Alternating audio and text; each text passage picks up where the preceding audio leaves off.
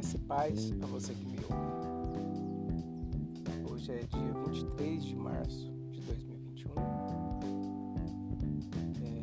É um dia especial.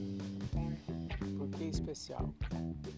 Porque mais uma vez nós estamos vivos, mais uma vez nós estamos respirando, por mais uma vez nós podemos abrir os nossos olhos de manhã e tivemos a oportunidade de começar um novo dia, um novo recomeço, consertar aquelas coisas que ficaram para trás no dia de ontem.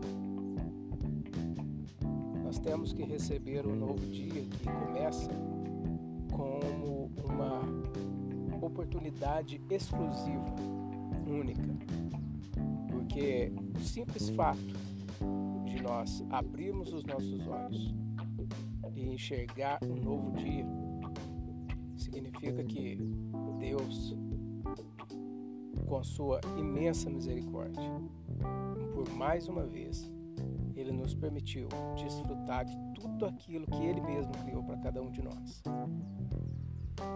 E em tempos difíceis, às vezes a gente não consegue observar as pequenas coisas. Em tempos ao qual nós estamos vivendo nos dias atuais, são dias complicados e nós não encontramos um porto seguro. Às vezes buscamos nos apoiar em algumas coisas que nós mesmos não temos a certeza daquilo. Mas Deus é a nossa certeza, Deus é a nossa fortaleza. No Salmo de número 46, no versículo 1, a Bíblia vai nos dizer o seguinte: Deus diz ao seu povo, Davi escreve, Deus é o nosso refúgio e fortaleza, socorro bem presente na hora da angústia. Quando nós observamos os dias aos quais nós estamos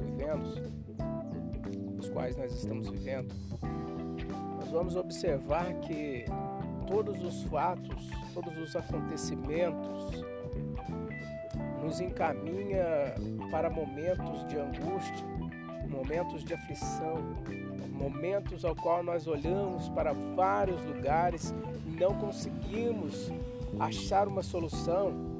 Todos os dias nós levantamos para uma nova jornada, que é esse novo acontecer, essa nova oportunidade que nós temos. Mas nós não encontramos saída em meio a tantas crises, em meio a tantos problemas, seja eles emocionais, psicológicos, seja ele conjugais. As pessoas têm problemas nas empresas, problemas com patrões, ou vice-versa, patrões que têm problemas com funcionários. Enfim, existe algo que acontece a todo tempo no mundo inteiro e nós sabemos que esse algo provém do maligno. Deus criou tudo perfeito, mas quando o homem permitiu entrar o pecado no seu coração, quando o homem desobedeceu a Deus e permitiu que o pecado fosse iniciado no mundo, houve também um peso sobre a humanidade, que é o peso do pecado. Então hoje tudo que nós vivemos e tudo que nós vemos é proveniente do pecado, proveniente da desobediência do homem. E nós estamos isentos disso tudo? Não, não estamos. Servir a Deus nos isenta dos problemas do mundo? Não. Porque foi Jesus mesmo quem disse na sua palavra que no mundo tereis aflições. Mas Jesus complementa dizendo, mas tem de bom ânimo, porque eu venci o mundo.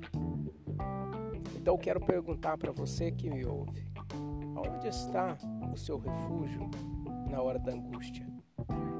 Onde está o seu socorro presente na hora da angústia? Então nós podemos entender que se tudo tudo aquilo que nós vemos no mundo hoje, aquilo que acontece de mal, nos traz angústia ao nosso coração.